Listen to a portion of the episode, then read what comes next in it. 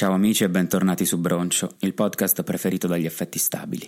Allora, l'altro giorno ho visto Summertime su Netflix. Non farò troppi spoiler, a un certo punto sì, e ve lo dirò. Diciamo che non è che sta serie ci abbia chissà che colpi di scena, quindi anche se vi dico due o tre particolari, mm, sicuramente non vi rovinerò la visione. Assolutamente ve lo garantisco. Io questi teen drama me li guardo sempre, un po' per stare sul pezzo, un po' perché effettivamente al liceo non è che c'avevo tutta questa vita sociale e comunque per arrivare a certi livelli ho dovuto aspettare di andare fuori corso all'università. Siete indecisi se guardarla o meno, per darvi un minimo di contesto, Baby è peggio e Scam è meglio. Dice cantautore misterioso perché parli di queste serie per ragazzini? Vabbè, però è importante questa serie perché poi Netflix la sta facendo vedere in un sacco di paesi tipo l'Europa e forse anche il mondo. È la serie ispirata al romanzo Tre metri sopra il cielo di Federico Moccia. Effettivamente ci sono un sacco di elementi, punti di contatto, citazioni, cioè a un certo punto chiudi gli occhi e ti sembra di essere tornato indietro nel 2004. Adesso vi faccio l'elenco di, di tutte le cose che hanno in comune Tre metri sopra il cielo e Summertime. 1. Il protagonista ha una moto fine. Cioè non c'è veramente nient'altro che accomuna questi due prodotti di intrattenimento.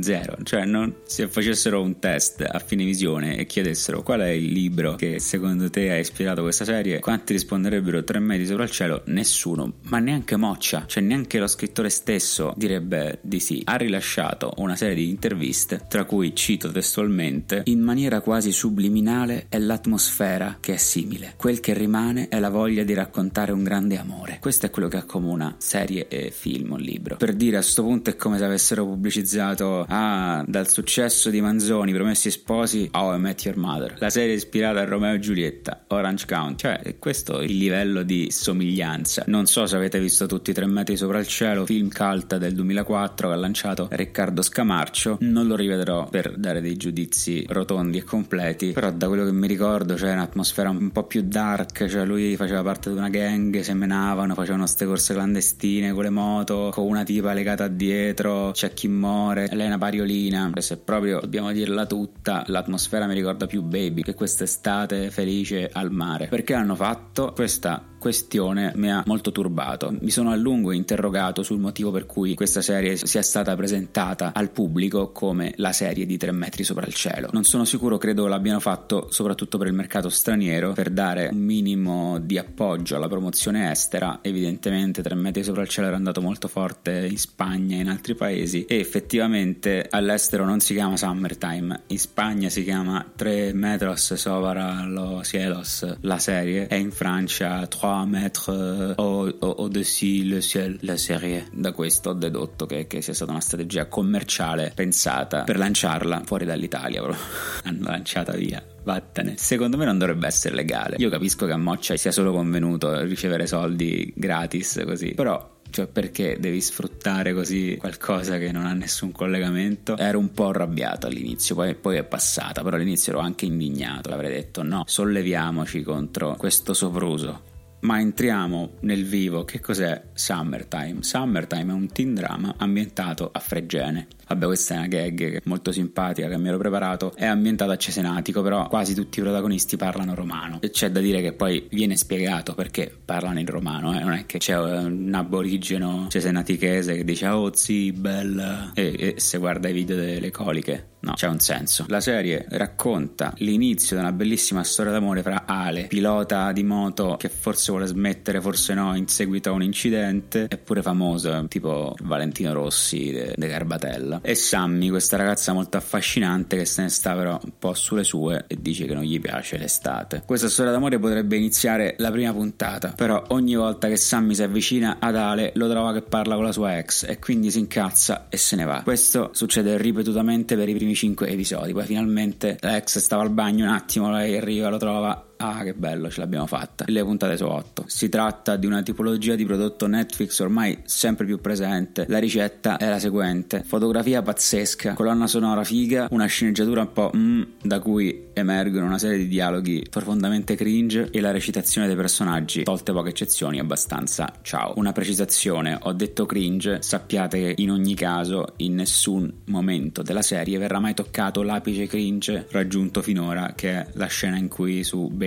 lei canta Che super taglio di capelli che hai Potresti tutto fatto? Però per darvi un piccolo assaggio, a un certo punto viene detta questa battuta. Quando una cosa bella sta per finire è triste, quindi si festeggia, così diventa allegra. Io l'ho interpretata un po' meglio, ma il succo è lo stesso. Io non, non, non capisco, cioè spendono un sacco di soldi per la fotografia perché ci sono queste scene dall'alto, coi droni volanti, colori, immagini bellissime, risparmi sugli attori perché prendi tutti, tutti i ragazzini alla prima esperienza. Cavolo, cioè, ma è possibile che non, non si riesce a scrivere una sceneggiatura decente? Non capisco. Poi non so se è pregiudizio, però ti guardi le serie americane che hanno tutti questi dialoghi brillanti e, e molto realistici realistici. E poi in Italia no, non trovi mai un dialogo convincente. L'unica serie con una sceneggiatura decente italiana è Scam Italia, molto semplice, non è che succedono rapimenti, cose così, molto quotidiana, però in questa quotidianità, in questa semplicità è credibile. Quando era uscita Baby, che ha gli stessi ingredienti, un tot di articoli dicevano, eh però dovete contestualizzare, comunque il target non siete voi, sono i ragazzini liceali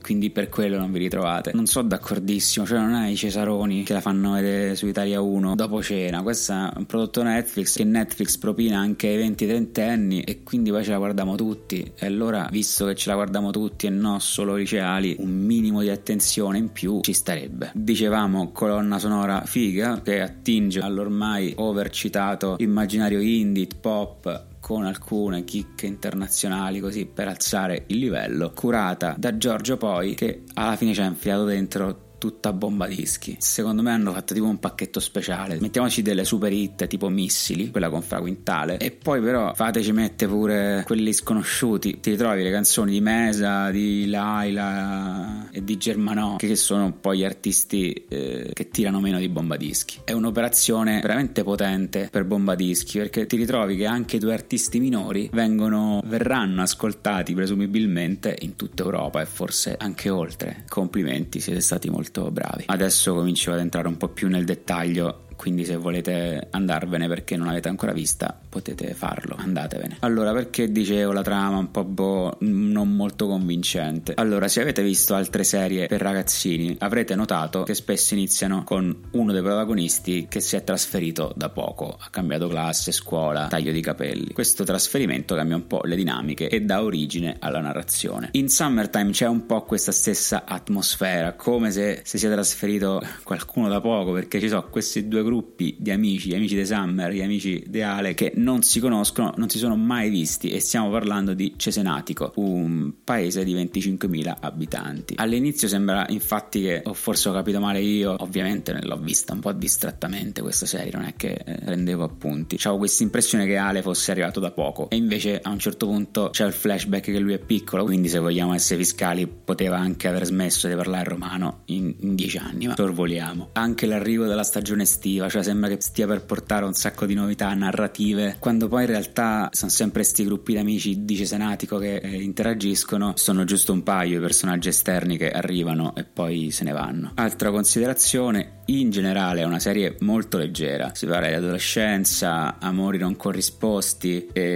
conflitti con i genitori, lui con suo padre, lei con suo padre, però tutto molto quotidiano. In realtà a un certo punto il contrasto fra Ale e suo padre sembra abbia delle connotazioni molto più drammatiche. Per farvi un parallelismo, non so se avete visto Sex Education, ma c'è il tipo che nuota che, che ha un sacco di problemi con i genitori, però lì è molto più realistico, è, è molto più delineato il dramma, il contrasto fra lui e i genitori. A un certo punto viene addirittura rivelato che Ale ha tentato il suicidio, cioè lui ha fatto quell'incidente volontariamente, però in generale è tutto molto spensierato, cioè sembra che lui si voglia prendere questo periodo di pausa perché eh, cioè, gli fa male la spalla, arriva l'estate, l'amore, sta incazzato col padre, però non sembra che ci sia dietro una motivazione pesante come un tentativo di suicidio. In più, per concludere, sì, non voglio più correre, mi fa male la spalla e poi appena gli propongono un contratto per gareggiare in Spagna lui accetta. Vabbè, facciamo un piccolo grande elenco di cose cringe slash evitabili che ho trovato in giro per questa serie. Allora, il 50% dei protagonisti è innamorato di Summer. Poi ci ho ripensato, effettivamente al liceo la friendzone era abbastanza frequente come condizione, lo dico per esperienza, storia vera. Un altro dialogo molto intenso. Le parole non contano, le faccine sono importanti. Ma ha risposto scimmietta. Scimmietta è molto buono. Qui, se vogliamo, ci sarebbe anche una citazione di Nanni Moretti e una transizione, direi quasi generazionale, da le parole sono importanti a le faccine sono importanti. La tipa di Vicenza, a parte che c'ha un accento fastidioso, e poi ha un fetish per il tedesco, cioè continua a chiedere a Dario, il tipo con cui ha un flirt, no ti prego dimmi come si dice Gewurstaminer in tedesco, cioè, cioè, sembra che poi a un certo punto ci sia qualcosa di collegato e, e invece no, un elemento completamente fuori contesto. Ah, la serie finisce con Summer che guarda Edo, quello che ha frenzonato all'inizio e hanno questi sguardi, questi sorrisi molto ammiccanti come per dire ah adesso che se ne sono andati tutti siamo rimasti solo io e te, ah ah cosa facciamo? Ammicco, ammicco. In Summertime ci sono 5 dichiarazioni d'amore imbarazzanti. Nessuna dichiarazione d'amore è corrisposta e sono tutte molto molto imbarazzanti. Però contestualizzando al liceo era un po' così. Altra storia vera. Vi leggo il testo integrale della dichiarazione di Dario a Maddalena. Maddalena, io ti amo. Ti do il buongiorno tutte le mattine e la buonanotte prima di andare a dormire. Quando esco di casa sento la tua voce, ma non ci sei. La musica che scrivo è per te. Quando sono solo io parlo con te. Quando guardo il mare e mi bevo una birra, mi fumo una canna. Ecco, io vorrei fare tutto questo con te, solo con te. Chiederei tutto di te, sapere quello che pensi, come vedi il mondo, come fai a sorridere in questo modo qua. Vorrei che questo sorriso fosse soltanto mio. Ecco, vorrei che tu mi amassi come ti amo io. Chiaramente lei gli dice di no. Vabbè, ovvio, no? a parte che si è lasciata da poco, però cos'altro doveva rispondere? Tipo nel settimo episodio Ale porta Summer a Roma in moto, facendo solo strade statali panoramiche, dopo che lei ha passato tutta la notte sveglia in pronto soccorso. Ho fatto i calcoli su via Michelin per fare quella strada lì ci vogliono 8 ore all'andata e 8 ore al ritorno. Loro lo fanno in giornata. Vabbè, se avessero preso l'autostrada ce ne avrebbero messe 4. Parentesi che non c'entra niente. Se andiamo in due in moto e quello dietro a un certo punto si addormenta, ma può succedere che si sganci e, e rotoli via? Chiedo per un amico che la sceneggiatura sia scritta un po' così te lo fanno capire all'inizio, sono onesti. C'è questa festa hollywoodiana gigante, molto poco italiana per citare Boris, e Sofia, l'amica di Sammy, va dal DJ e ci prova spudoratamente. Flirtano un po' così, chiacchierano, si spostano lui gli fa ascoltare le sue canzoni, la invita a casa sua, gli mette la mano sulla spalla e lei, ah no, ma non avevi capito, io sono omosessuale. Ma scusa, allora perché? Cioè non sembra un approccio da amica, plot twist, perché siete arrivati fino a lì? Come anche questo episodio fa il paio con la madre di Sammy che flirta con questo tipo, lui invita lei a cena fuori, durante la cena lei molto, ah eh, certo da giovane ero più libera, lui la invita a casa e anche lì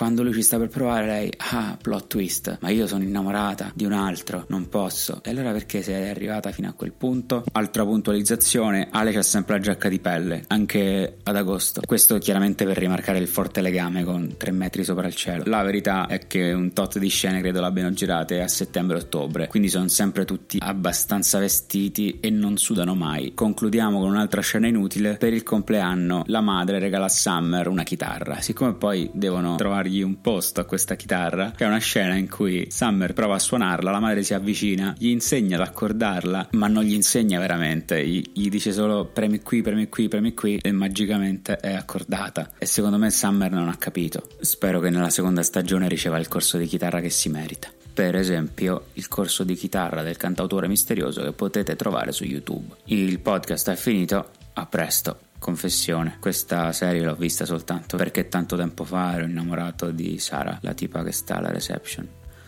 Vabbè, era due mesi fa.